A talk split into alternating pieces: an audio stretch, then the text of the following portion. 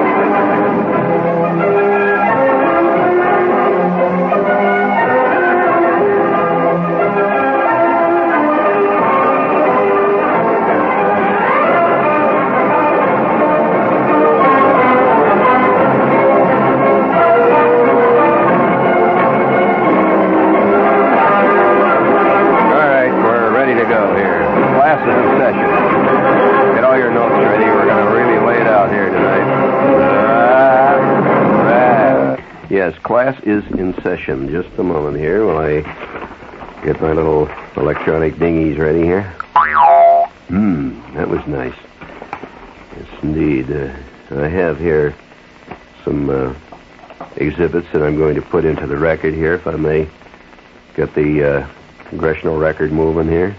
There we go. Hey, uh, you know, uh, I just received a, a very important note here from uh, a researcher who was working outside of Boston, and uh, he said I'm doing a uh, a, uh paper, a research paper on American humorists, and he said I would like to know whether you'll tell me what is the original inspiration, what what caused you to become a humorist. Well, now that's a difficult question to ask. I mean, that's like writing uh, Arthur Miller and say, "What caused you to become a tragedian?" But I, well, I can only say this: that that, that I, I have to I have to come. All right, I'll weigh in with a with a theory about this, uh, if you don't mind. Uh, get a little theoretical here tonight. That I think all of us, uh, at one time or another in our lives, are affected by stuff that our parents do. Now, that's a pretty much of a cliche, but I mean, I'm not talking about uh, uh, things that they do to you. I mean, things that they do. That's different. And so, if uh, if your old man uh, every Saturday night uh, gets mad and uh, runs out and eats at the McDonald's, says, "The hell with you! I won't live with this crowd anymore." That's going to affect you after a while, you know. So you begin to relate Saturday night with running out and eating at the McDonald's, and uh, that's what you do sometimes. Now, uh, on the other hand, there are things which uh, occur to you passively. Now, uh, I've always admired guys who lived in a very straight life when they were a kid. I mean, uh, they grew up to be very straight, official people. You just can't imagine anything funny going on in, uh, let's say, uh, uh, Richard Milhous Nixon's uh, house when he was growing up. I mean, I just can't, uh, you know, it just sounds. I have a feeling that was a very, very straight, square house. Now, uh, now let's take uh, uh, what what you could call peripheral uh, influences. Now, if you're uh, if you're a kid, I bet there's a lot of kids that are growing up today who uh, who are not aware. You see, they they think no that, that their parents aren't affecting them at all because they're sitting up in the room there and they're sulking all the time. Not the parents, the kids. See, so a lot of kids do that. A lot of kids spend their time up in the room sulking, and uh, I don't know, you know, which uh, which you know it's it's one of the uh, let's put it this way, one of the uh, one of the uh, identifying characteristics of the breed of the kid. You can identify a kid because he sulks. So uh, you know, just like you can identify a horse because he's got these four feet, and he goes, you know, you know, there's certain identifying characteristics. Well, uh, you are affected, however, whether you like it or not, or know it or not, in peripheral ways by things that happen regularly around the house. Now, so you have there's a kid that's being affected by the fact that uh, every Wednesday night his uh, his mother and his father squat in front of the TV set, eat Frito Lay's, and watch Cannon. Right? Okay. now you think you're not affected because you're sitting up there being hip, you know. You're sitting up there reading uh, Mad Comics and listening to Shepherd. But that that uh, that doesn't uh, that, that you can't escape. Uh, that that 40 years from now, uh, you will have been affected by this uh, this uh, Wednesday night uh, Cannon syndrome, or we never miss Hawaii Five O syndrome. So you, you, it's part of your life, you see. So when I was a kid, my mother was not like other mothers. I must, uh, I didn't know it at the time. I mean, I just uh, accepted it, and I didn't realize that that things were different at home than they were in other kids' houses. For example, there was never any soap operas on in my house. My mother never listened to soap operas. She does not watch soap operas to this day on television. There are some people who need vicarious lives, and there are others who don't. My mother was not one of them. She was living in her own soap opera. So why the hell watch somebody else's, you know?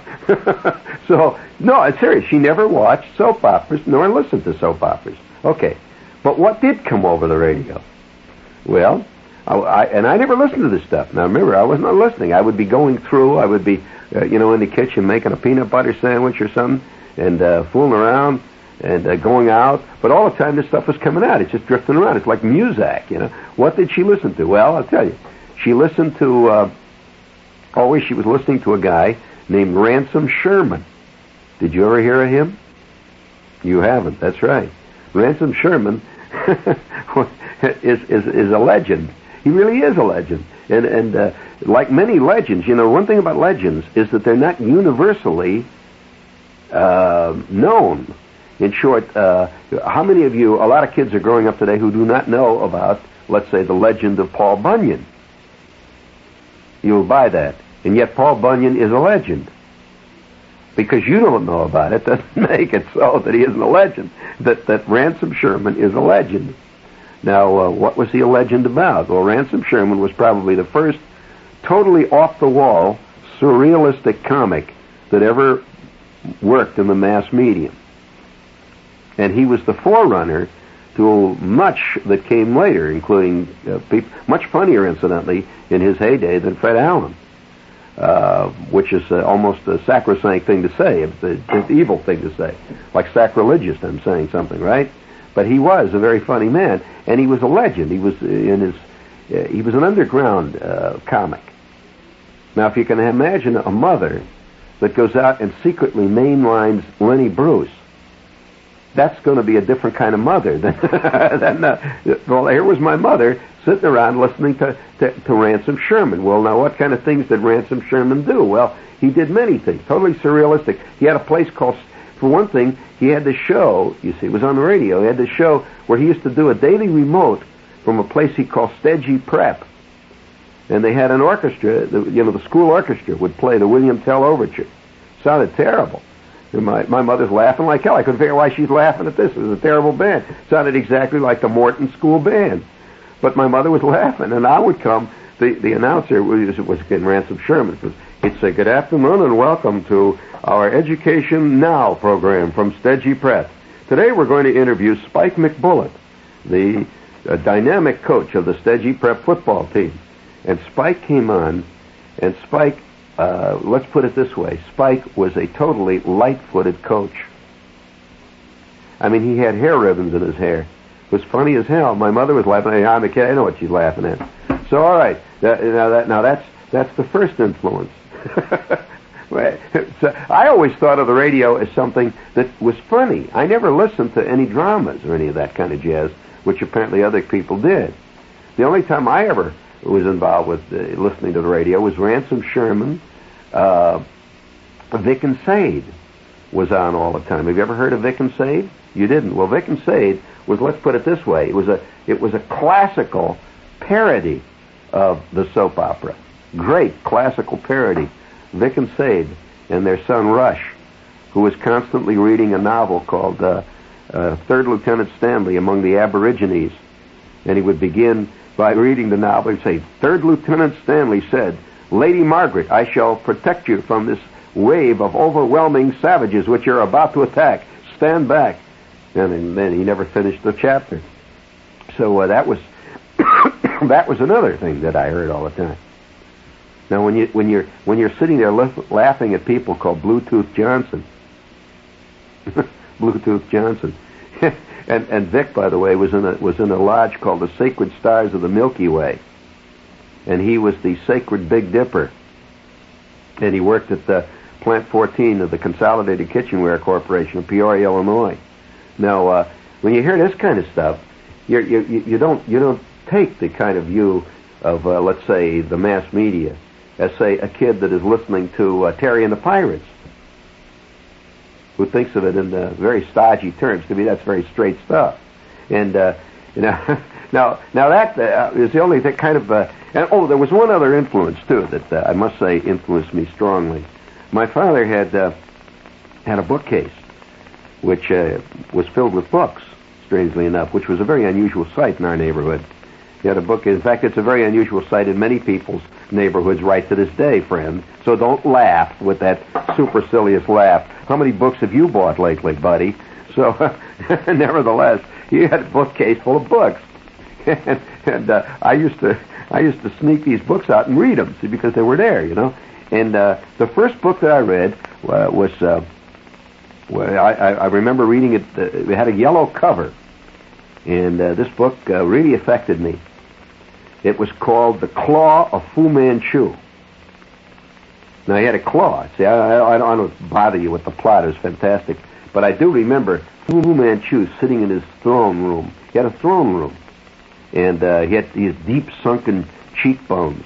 And he emanated a, a, uh, a, a radiation like around him. He emanated the feeling that he was thousands of years old. And it, uh, he, he, his eyes were, were yellow slits that glowed in the dark, and flickering lights of evil would play across them from time to time as he's talking to C. Nayland Smith, who was about to be fed to the man-eating mushrooms. Now, you know, I read this. Now, a lot of you kids grew up, I suppose, uh, reading, ser- you know, really serious literature, right? You sat down there and you were told by your parents that what you should read is uh, is Norman Mailer. Uh, you know, I, there I was reading The Claw of Fu Manchu. Now, uh, there was also another book that I read, which which was in that same bookcase, which forever has influenced me. It was called After 1903 What? Now, that, who wrote that? That was written by Robert Benchley. And uh, and uh, in, in his preface, it said the reason he called it that is because it, it sounded like an important title. He says he he he, uh, he says you know if you come on and you you, you call your book uh, a lot of funny stuff or uh, you know funny jokies. He says nobody reviews it. It gets pushed at the back of the counter and uh, you get you get hidden down there with the Snoopy books, the cartoon books. So he says if you have something called After 1903, what? Obviously, the New York Times is going to review this. It's a sociological tome. Uh, his next book was called uh, David Copperfield, or 20,000 Leagues Under the Sea. He said that he wanted his books to sound like books. so he now uh, I'm reading this. You see, this uh, affected me strongly. Uh, this is WOR New York, friends. And uh, you want to hear some of the other uh, influences on, on, my early childhood, right? Uh, many of us have had a late childhood. in my case, it was early. I had an early childhood. Yes, I worried a great deal. By the time, from the time I was six, I began to worry. But uh, another influence at the other end of that, uh, at the other end of that uh, great list of books, there was a book called She by H. Rider Haggard. She. Now the the the premise of this book it was it was later made into a movie. Now the premise of this book was that there was this 900 year old lady she was. She was 900 years old, and she lived in a cave with a lot of other guys. You know, a lot of other. She was the like the like the like the king or the queen or something. There, see, she ran the whole show, and the hero uh, fell madly in love with her. This 900 year old, unbelievably looking great uh, lady. She just looked great, and uh, yeah, she was just fantastic. And he fell in love with her. Well, anyway, at, at the end, what happened was well, I don't want to burden you with the ramifications and the convolutions of the plot. It was a very complicated plot. But in the end, all of a sudden, she dissolved. She, you know, eh, eh, she was in this cave where she was hermetically sealed or something, and so the air got in or some damn thing. And while he's, a, you know, he's in love with her, all of a sudden, right there in front of his eyes, she turns into this ancient clone. And then she got older and older. The next thing you know, she's 900 years old right there in front of him. And she's just a little pile of dust. Well, you know, when you read this at the age of eight, uh, you, you don't really look at life much the same because I had felt for a long time that Miss Shields was at least 900 years old in our school there. I was expecting the wind to blow in one day, you know, and she turned to dust. Well, now, these are the early influences. Had I lived in a family where the father read the Wall Street Journal and the mother listened to Mary Marlin, backstage wife, I probably would have grown up to be a very successful Metropolitan Life Insurance salesman. And later, uh, you know, I would uh, write a book on how to sell insurance to your neighbors. And uh, yes, I, I or I would have been, uh, gone on to become a um, moderately successful orthodontist. Uh, and uh, I've always felt a little cheated that I did not live in that kind of a family. I, I seriously do. Now, I, on the other hand, I, I, I could tell you more and more about this, and I'm probably boring the hell out of you. So we'll bring you back to life here, buddy. Uh, here's a commercial or two, or maybe 20 or 30. Uh, they'll inject a little spirit into your marrow. Bring them on there. There's a new comedy in New York. Critics and audiences alike are hailing it as the most hilarious entertainment of the season. It's all over town. The story of a young guy who turns the girls on with his innocent charm and lack of cool. Barnes of the Times called All Over Town a hilarious comedy and praised Dustin Hoffman for pulling it all together. But you can't see All Over Town all over New York because it's a play with live actors like me, Cleavon Little, on stage at the Booth Theater. See it tonight and find out how funny a Broadway play can be. And now for the Hills Food Report for the week of March 24th. Meat, fish, poultry, and cheese. These are the big stories for Easter meal planning at Hills this week. Hills shoppers will find many choices at substantial savings. Hills has that traditional Easter favorite, smoked ham, on sale at 79 cents a pound for the shank portion, 89 cents a pound for the butt portion. Fancy snow white turbot fillets are 69 cents a pound. They can be found at the supermarket with the largest selection of fish in town. U.S. Grade A Norbest Tom turkeys with a pop-up timer, 18 to 22 pounds, are just 47 cents a pound. And Polly-O whole milk ricotta is just $1.99 for a three-pound package. Shoppers who stop at Hills this week are invited to choose from a complete selection of Easter foods. And don't forget to check the weekly Hills newspaper ads for valuable coupons before you do your shopping. Coupons are extra savings in addition to weekly sales features. If you don't shop Hills this week, you'll probably pay too much for food. Happy Easter from Hills. Which high potency vitamin do physicians and pharmacists recommend most? Theragran and Theragran M with minerals by Squibb. The name Squibb on the label means that you have no doubt about the honor or integrity of the maker. And right now you can take advantage of a great special offer. Buy 100 Theragran or Theragran M tablets at the regular price and get 30 extra tablets at no extra cost. 30 free when you buy 100. That's a month's supply for one person. But the offer is limited. Get your Theragran by Squibb now. It's the brand physicians and pharmacists recommend most for mixed vitamin deficiencies. Available at all fine neighborhood Genovese drugstore outlets. Peter Lind Hayes and Mary Healy for Finnair. Look, Mary, we've got to change our travel plans. Everyone's hearing about it. Why, Peter? What are they hearing? Finnair's radio commercials about the escorted tour we booked to Scandinavia. You know, the one that includes Finland. Well, Finnair's spoiling Scandinavia. The only thing that Finnair's ever spoiled, dear, was us. Remember last year the Finnair tour we took? The great hotels, Oh, yes, the sure. uncommon yes, yes, courtesy. of course, but they were not telling everybody about it on the radio. Mary, you know what happens when everybody finds out. It spoils it. Well, look at it this way. Finnair's tours aren't for everybody. Hmm. Well, that's certainly true. And it's also true that everybody who goes on a Finnair tour enjoys unusual attentive service only experienced travelers have found. For more than the usual Scandinavian holiday, ask for something right out of Finnair. It's the start of the finish. For one of the most unusual tours of Finland's spectacular north, get Finnair's new brochure, Trails of the Midnight Sun. Write to WOR New York 1018 or see your travel agent. Ask for Trails of the Midnight Sun. Have you ever had the no cash, no job ketchup sandwich blues? An entertaining article in this week's Village Voice tells what it's like to go absolutely, completely dead broke. Also in this week's Voice, an intriguing interpretation of the great submarine caper. Did the CIA use Howard Hughes? Or did Howard Hughes actually use the CIA? Buy this week's Village Voice on newsstands today and keep ahead of the times. Did you know that female cats and dogs, after they've been spayed, are generally more healthy, more affectionate, and suffer no loss of vitality or personality? Help tear down old wives' tales which have prevented us from controlling the animal explosion, causing orphan pets. Spaying and neutering can be done at the Humane Society of New York. They're the people who never destroy a healthy animal. Help those who can't speak for themselves by sending a contribution to the Humane Society of New York, 306 East 59th Street. Right, we're back again. Now, uh, I, I can tell you, hey, you know, speaking of influences, now I know I, I have a lot of documentary evidence on one important facet of uh, what uh, I guess you could call your life work, and that's this: that my my work has influenced people. I know this.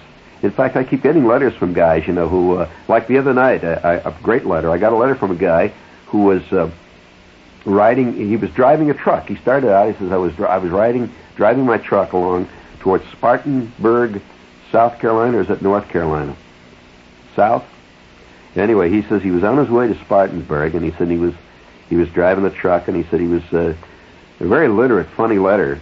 Incidentally, he's a PhD in education, and he's uh, he's uh, driving this truck. I don't know why, but he, he is. It's a romantic life anyway. So he's he's uh, he says I was driving along, and he said I was tuning across the radio dial in the truck, and he says all of a sudden out came your voice, and he says, "My God," he said, "I realized that uh, you know what a, what an unbelievable influence at this point that you've been on my life."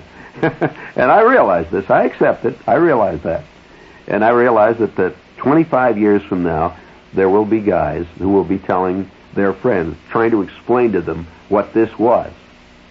And just like I tried to explain Ransom Sherman to you, and you didn't know who he was. Uh, but it was his contribution was great. He he affected practically all of American comics. Did you know that?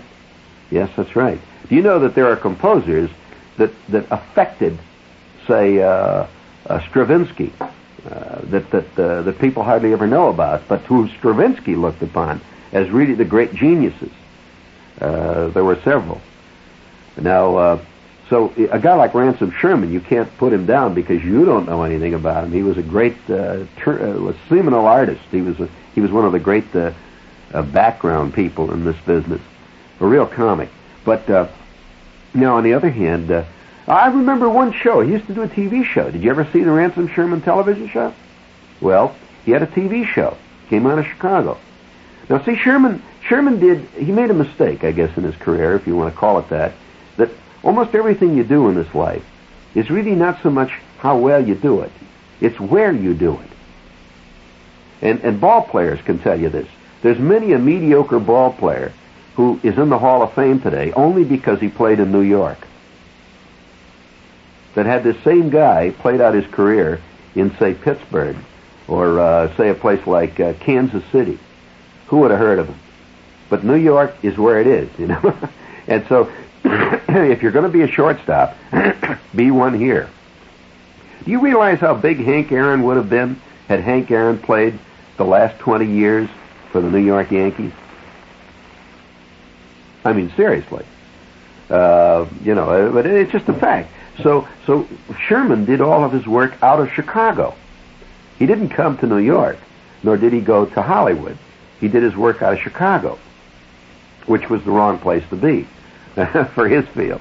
You know, and, and so, but nevertheless, this is this is the kind of influences you see all around you. Now, now, uh, another influence on me when I was a kid are other kids. You see, other kids influence you strongly. Uh, and this is not taken into account much when, when people talk about artists. They'll say, you know, you'll, you'll interview somebody like uh, Norman Mailer, and you tend to think that he was only influenced by writers. Well, not necessarily. We're all influenced by millions of things. And, and some of the most critical influences, really critical influence, is often somebody that you can barely remember, but who put you on attack at one point. You know, a, a tack, a course. He, he, he steered you somewhere. Well, there was a kid. Now, I don't even remember this guy's name. Now, I'll tell you, at, at one point, there was a kid living in the neighborhood, in our neighborhood there, who was a very, a different, different, different type of kid from all the other kids around there. Now, all the kids that, that I knew, they, you know, played ball and, and uh, we all, uh, we were very active types, you know, we played ball and football and all this stuff. Well, this guy moved across the street. He only lived there about a year and a half, two years. But there was a curious quality about him. He was uh, he was like a, a true loner. You know, and we weren't used to loners around there. He was a loner, see. Now you would think, oh, it must be really romantic to see him as James Dean or something like that. No, he was just a sort of a schlumpy kid that was a was a kind of a loner, and he was he was always down at the uh, at the library. He, he was a reader, fantastic reader. Now he was not the kind of reader that you're thinking of. Immediately you're thinking of the little short guy with the thick glasses who is the studious type. No, this kid was hung on reading, not studying. Reading, that's different. Very big difference. So uh, at that point, I I used to go to the library a lot for for various other reasons, but the library was right down the street. Played a great role in my life, and I used to go down to the library, and this kid would be down there.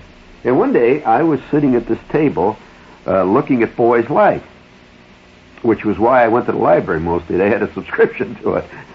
and Popular Mechanics. I always took it out and look at Popular Mechanics, right? So I'm sitting there uh, uh, looking at Boy's Life, and this guy is at the same table. See, and I knew him. His name was Johnny something. I don't remember the last name even. He, so he's sitting there, and he's he's really laughing, and he's laughing like hell. And I said, "What are you laughing at?" He says, uh, "Oh," he said, "I'm just laughing at this book." He was kind of never never said much, and I said, "Well, what is it? Let me take a look. At, you know, what is it? What is it?"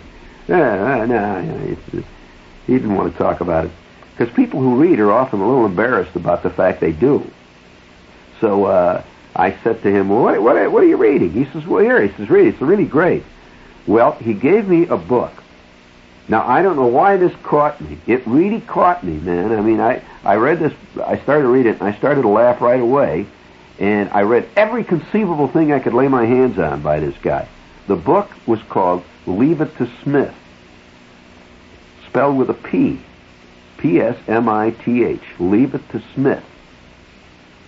And this, he was a student. This guy was a student, this Psmith. And he was an English student. It was funny as hell. Well, I, I really dug it. And uh, I'm going to take this point right now to, uh, in a posthumous way, to salute the writer of this, who I think was one of the great users of the English language, who just recently died. who was it? Well, I'll tell you, P.G. Wodehouse. Uh, great, great user of the language. I wonder how many people know that he was also a great song lyricist. Did you know that he wrote one of the great classical all-time standards? You ever hear a tune called Bill? La da dee dee da da da dee da da da da da dee dee dee dee dee dee. Well, anyway, he he he he wrote a he wrote a fantastic collection of books. He must have written 200 books in his lifetime, and I think I wrote read 240 of them. And uh, Bertie Wooster and the Drones Club, Freddie Widgeon, and uh, all the great characters. You've heard of Jeeves, the butler. Well, that was a P.G. Wodehouse character. And uh, so this affected me really strongly, and I was always trying to make book reports in school. They'd give us book reports, see, and and uh, and they'd give us what they called a uh, approved reading list. Well, you know, the stuff that was on the approved reading list was really zingy stuff. I mean, you know, like Ivanhoe, uh, The Last of the Mohicans. Boy, was that a boring bunch of nothing. Uh, I couldn't get past the third word of that. uh, uh, yeah, there's some people who read this stuff and really like it. Uh, you know, the the Deer Slayer tales. Boy, was that ever boring! I couldn't stand this stuff. And uh, others, you know, they're really living through this stuff. They love it. So I was always trying to to hand in a book review on uh, Leave It to Jeeves. well, you know, uh, it, it's almost impossible to put in a book review, unfortunately, on a humorist writer because that's not considered a serious writer by the official Academy people, which is really sad and tragic because some of the great writers, I mean truly the great writers of the past, have been essentially humorists. The great writers I'm talking, I'm talking about the first rank writers, and I can tell you who they are. Voltaire. Funny as hell, Voltaire. Uh, uh, yeah, really. Uh, Jonathan Swift had a savage, wild humor in his in his work. Uh, I bet you couldn't make a book report when he was around. I mean, you know, if you tried to review uh, Jonathan Swift, try to review uh, Gulliver's Travels, it's not a serious book. Stop it. You would have to review uh, uh, Summa Logica or something by Thomas More. but uh, that's that's the, that's the way it is. You see. So if your if your life is going in that direction all the way through, so I, I was always reading Jeeves. Then I started to read another guy uh, who who really got me going, even more in fact than P.G. Wodehouse. Was a was a writer named Stephen Leacock. Now you look him up, L E A C O C K, Stephen Leacock. Uh, Stephen Leacock is a Canadian, and uh, he was a Canadian historian, I believe, a very official academic type, but he didn't write history. He wrote these wildly funny uh, essays and collections of books uh, that that I can't describe them. You just have to read them. Well, then I then I began to to, to uh, move out in the other directions, and uh, here I am when all the other kids are reading uh, stuff like uh, Flash Gordon. I'm sitting there reading Thorne Smith. Well, I know who Thorne Smith is. Oh, you know who that is, for heaven's sakes. You you've ever heard of uh, of Topper? Well, all right, he created Topper. Thorne Smith, uh, of course, that was a very, uh, let's put it this way, sterile version of Topper that appeared in television. But his stuff was unbelievably bawdy uh, all the way through. Yeah, I remember one scene with Neptune. He had a thing called Nightlife of the Gods. One of his books was about all the all the Greek gods came back. Neptune and Mercury and that whole crowd. They were alive, you know, and they were coming back to Earth because things were going bad. They had to come back and straighten it all out, you know. And so here's Neptune sitting on the bottom of a Miami Beach swimming pool with his trident. And uh, he was sticking ladies in tender spots as they swam over him. when you read this kind of stuff, when the other kids are reading, uh, you know, like Captain Marvel, you're going to be another. I never read comic books. Comic books did not turn me on one bit. In fact, they bored me all the way. I suppose when you start reading things like like Wodehouse, and you read things like uh, H. Rider Haggard, and you read stuff like uh, Benchley and uh, Stephen Leacock, uh, you're not about to get turned down by Marvel at all. Uh, it, it never did it to me. I never. I was always bored by comic books. Now, does that show a lack in me or not? well, uh, everybody supposes. I always see Joel Siegel on TV, and Joel Siegel is always pretending that he liked comic books. You know, that's kind of sad. But which is worse, he seems to still like them, which is even sadder.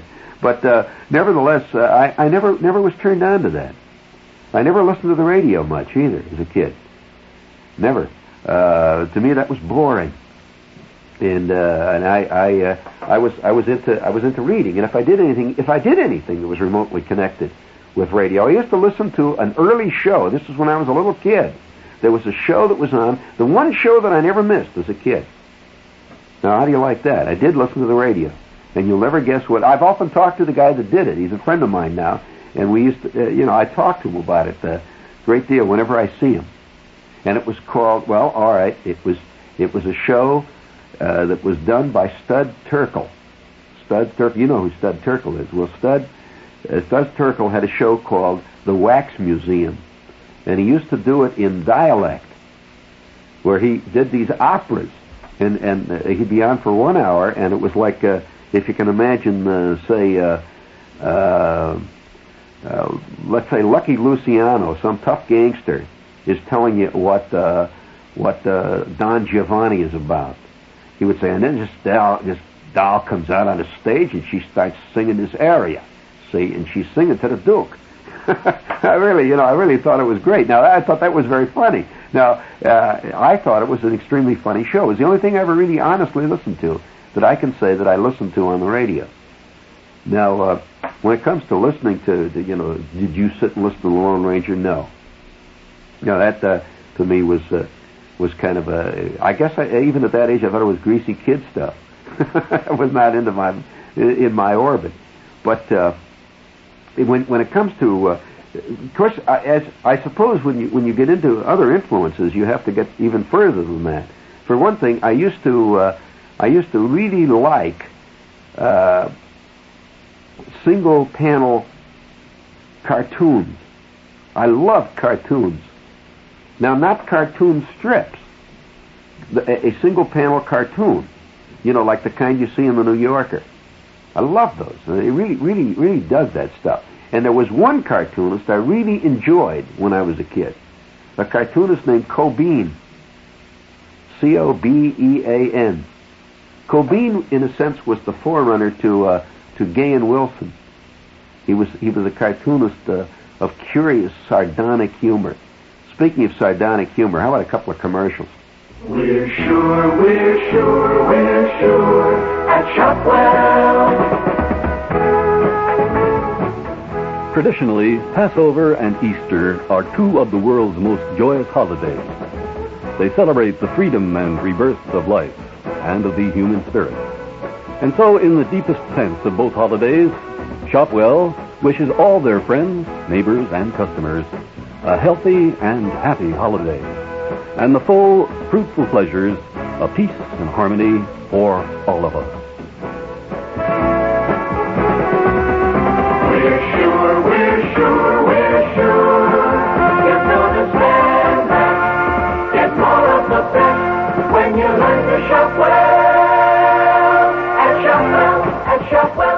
This weekend's holiday spend less specials are fresh roasting pork, bone in, 69 cents a pound. Seedless grapes, 68 cents a pound.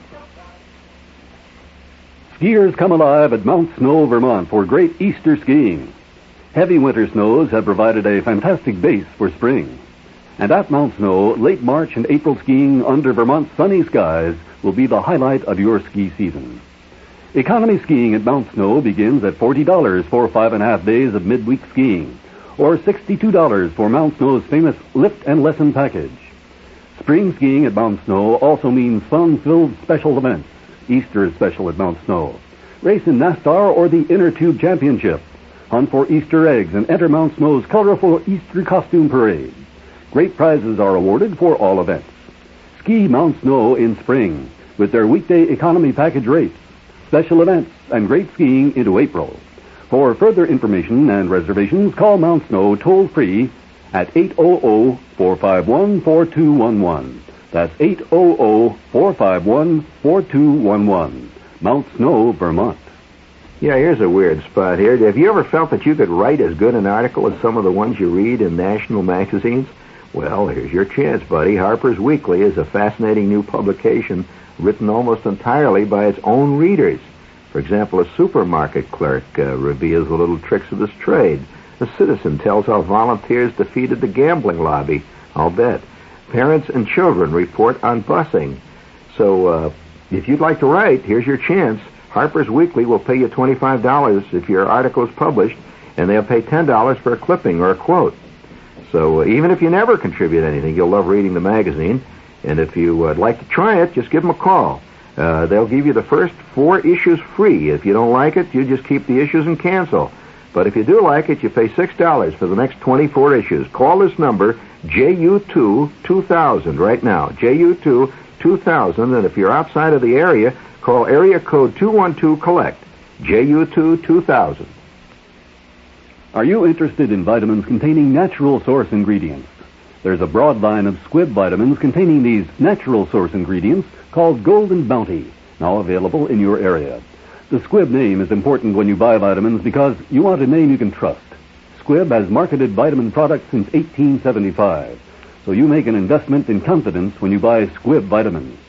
Golden Bounty vitamins containing natural source ingredients include wheat germ oil, cod liver oil, brewer's yeast, protein tablets, and powder in assorted strengths and sizes. Certain other Golden Bounty products are for use only in vitamin deficiencies. Some contain man-made and natural source ingredients. See product labels. Golden Bounty Vitamins, naturally. Check your Squibb vitamin headquarters at your local pharmacy or department store drug section. More than 10,000 theatergoers have seen the preview performances of Norman Krasna's We Interrupt This Program, the new mystery thriller now at the Ambassador Theater, and no one has guessed who done it. Can you? We Interrupt This Program is a whodunit that first grips you with a theatrical masterstroke, as contemporary as this morning's headlines. It then involves you in a fiendishly clever mystery plot in which every member of the cast is a suspect.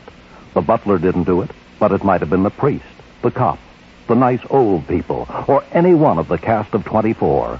Academy Award winner Norman Krasna has devised a fascinating mystery play guaranteed to stump the most avid puzzle fans. We Interrupt This Program mixes high voltage suspense with intricate whodunit plotting. See it now at the Ambassador Theater, 49th Street west of Broadway. We interrupt this program. You'll never guess who done it. Now this message from New York Magazine. For more than a decade, Andy Warhol has been one of this country's major artists and lifestyle trendsetters. But so far, most of what we know about what Andy Warhol thinks is what others have written. Well, that's about to change.